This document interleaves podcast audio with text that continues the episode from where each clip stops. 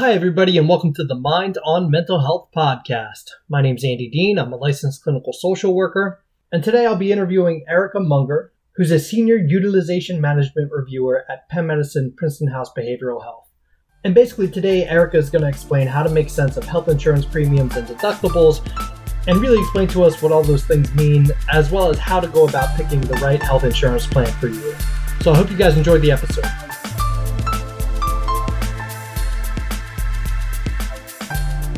You know, we were thinking we really need to liven up this season of the podcast. So I thought, what's the most exciting topic we can talk about?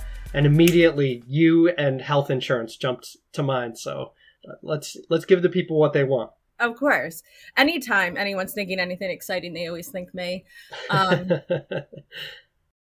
you know, obviously, we're being a little sarcastic and just having a little fun because I know that, you know, talking about insurance deductibles and stuff isn't necessarily the most exciting thing.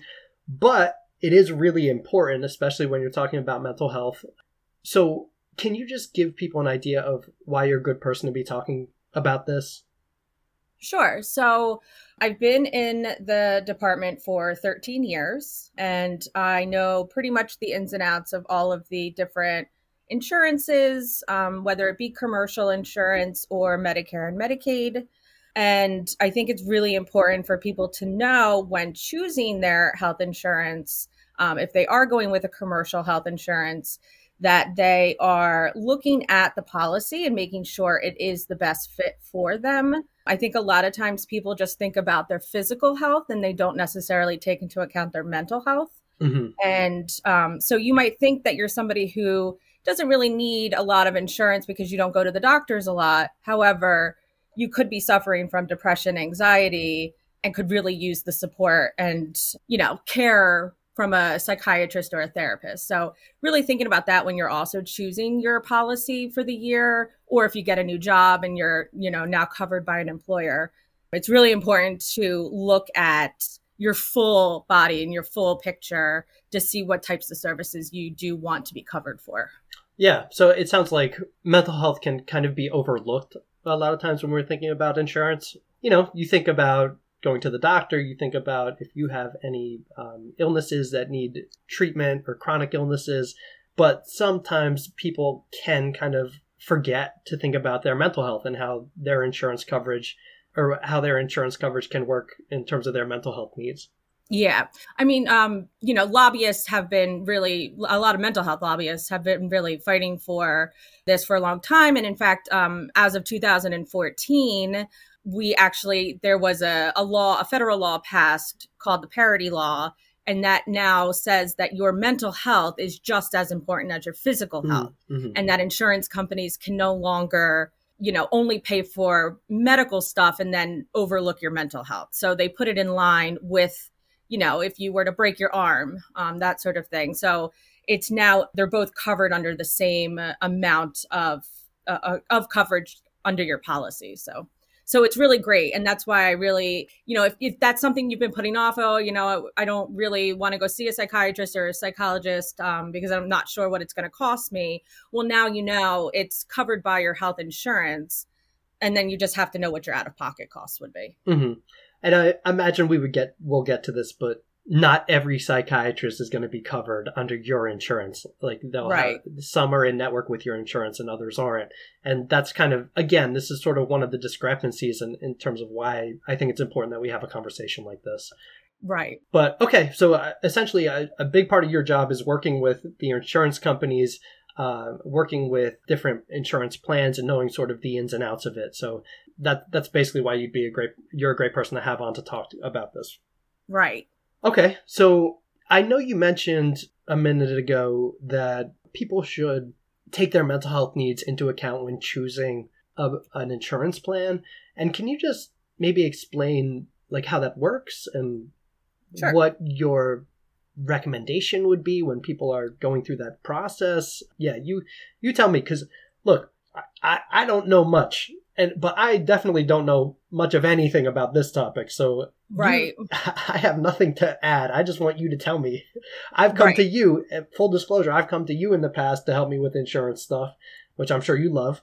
Um, I have a line out the door every open enrollment. It's fine. I know. No I'm sure no you do. I'm sure stuff. you do. Yeah, I, am sure most people listening barely even know what open enrollment means. So right. go ahead, enlighten us. Yes. Well, every year, if you are employed and your employer does offer you health benefits, every year around the month of November, for most employers, is considered open enrollment, um, where you get to choose your health insurance plan. Mm-hmm. So if you felt like your health insurance that you had the the year prior wasn't exactly working for you, this gives you the opportunity to change that. Also, too, if you're, you know, the law does state that everybody needs to have health insurance or you do have that tax penalty at the end of the year um, if you don't have health insurance. So if you're going on to the health um, the healthcare.gov website, um, when looking at policies, it's really important to know what you're looking at and why to choose one of them. Mm-hmm. So you'll see it ranges usually from really low premiums, and your premium is what you pay out of pocket for the actual policy every single month. So if it's through your employer, that is what gets taken out of your paycheck every single month. Or if you're going through the Affordable Care Act and the healthcare.gov, that's what you're paying every single month to them for that policy. So mm-hmm. the lower your premium, so the, the less money you're paying out, is the higher you're going to pay in out of pocket costs. Mm-hmm when utilizing the health insurance. So there's um different tiered plans. So um, wait, so lowest... let's can we can I interrupt yeah. you for a sec? Yeah, yeah. Because I think a part of what happens with the health insurance conversation, at least for me, and maybe I'm just, you know, not that bright, but I, I think this is pretty common, is getting lost in sort of like the different definitions. Uh, yeah, I know. So it's like, it's almost like they they use another language and it, and it makes it confusing. But so you just said the premium is what you pay out of pocket for the plan. So like if I'm employed and they take $100 out of my paycheck every two weeks for health insurance, that's the premium that I'm paying. Yes. If right. I go on the healthcare.gov website and I buy a yearly plan for I don't know, fifteen hundred dollars, then I'm that's the premium that I'm paying. Yes. Okay. Yeah. That makes sense. Yeah.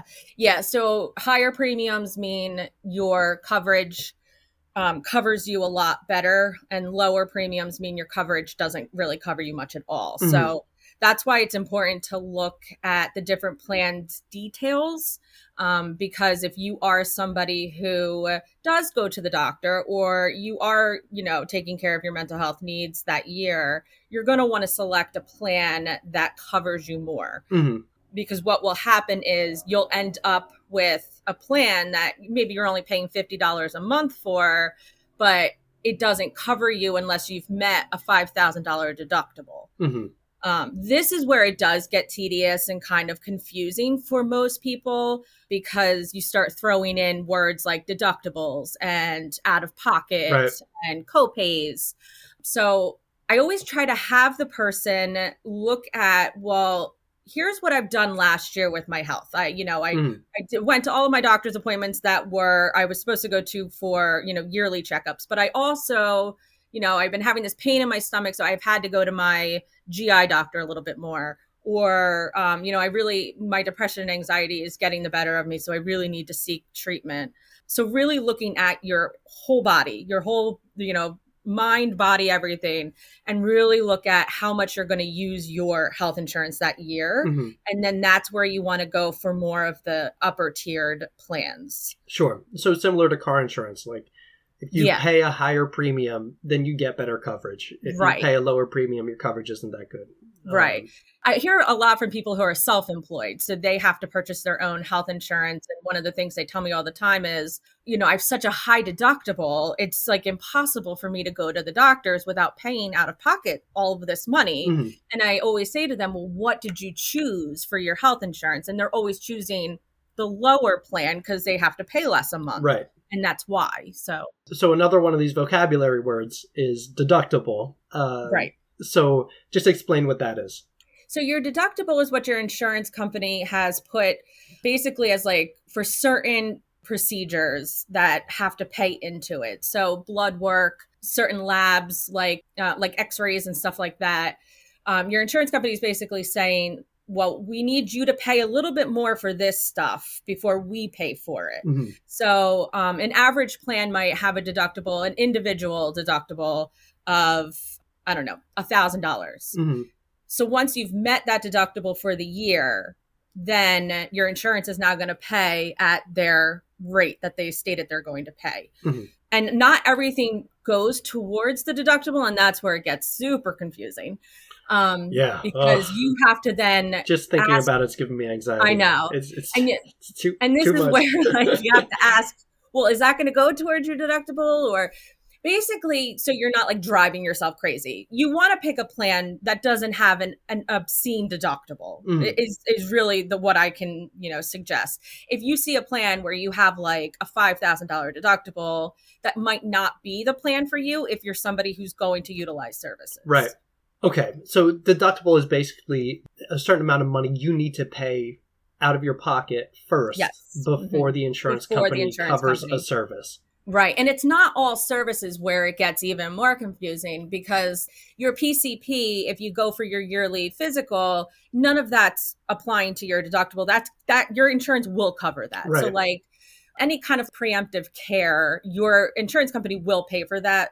It's more like out of the normal tests or out of the norm procedures that you're getting. Mhm. Your insurance company is going to say, "Well, we need you to meet your deductible first and then we'll pay." Okay, that makes sense. All right, so it sounds like one of the big tips you have is to kind of take stock of maybe annually, let's say last year, if you're about to pick your plan, well, last year, how much did I utilize my health insurance? How much did I go to the doctor? How much did I utilize mental health services?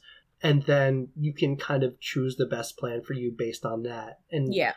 paying a, a lower premium isn't necessarily g- good for you in the long term if you're going to be paying high deductibles at the end of the day anyway to get services that to access services that you're going to get anyway so right. it might be uh worth it to pay the extra hundred dollars a month Yeah. for upfront so that you have a lower deductible Yeah, and I usually too like my my brother for example, he's younger he's 6 years younger than me and he yeah was let's, in let's college. throw him under the bus in, in this Yeah, yeah. podcast yeah. Um it's all right. He's a lawyer, super successful. okay um but when he was in like college, um he had to choose his own plan and I'm like, "Well, you're you're a young guy, you probably don't need health insurance. Just be careful don't get hit by a bus or anything." hmm Um, and I was like, so it's okay for you to choose, you know, that lower premium Sure. plan. But if you're somebody who is, you know, in their 40s, like some people I know, this is when health starts to get like really serious. So you want to, you, you do kind of want to upgrade um, older you get. And Yeah. also, too, if you have a family with children, we all know children are just petri dishes and they break. Amen. So, like, really making sure that you have good health insurance for Mhm. them as well. And just a quick disclaimer that we also want to realize that we can't control whether or not we get hit by a bus. Right. All right, so i if we're thinking about this in terms of tips, first tip would be when you're picking your plan, take into account the premium, which is basically the initial out of pocket cost, versus the deductible, which is what you're going to be paying to access services with your health insurance. Um, right. Because if you're paying a lower premium, then chances are your deductible is going to be higher It's and you're going be to be higher, paying yeah. more anyway. Yeah. Um, okay, so that's sort of the first tip is just take those things into account when you're picking a health insurance plan. Yeah. Okay. All right, that's it for today's episode. Tune in next week when Erica and I discuss what the different levels of care are in the mental health field and the differences between each one, as well as the health insurance considerations for each level of care. Hope everybody has a great week.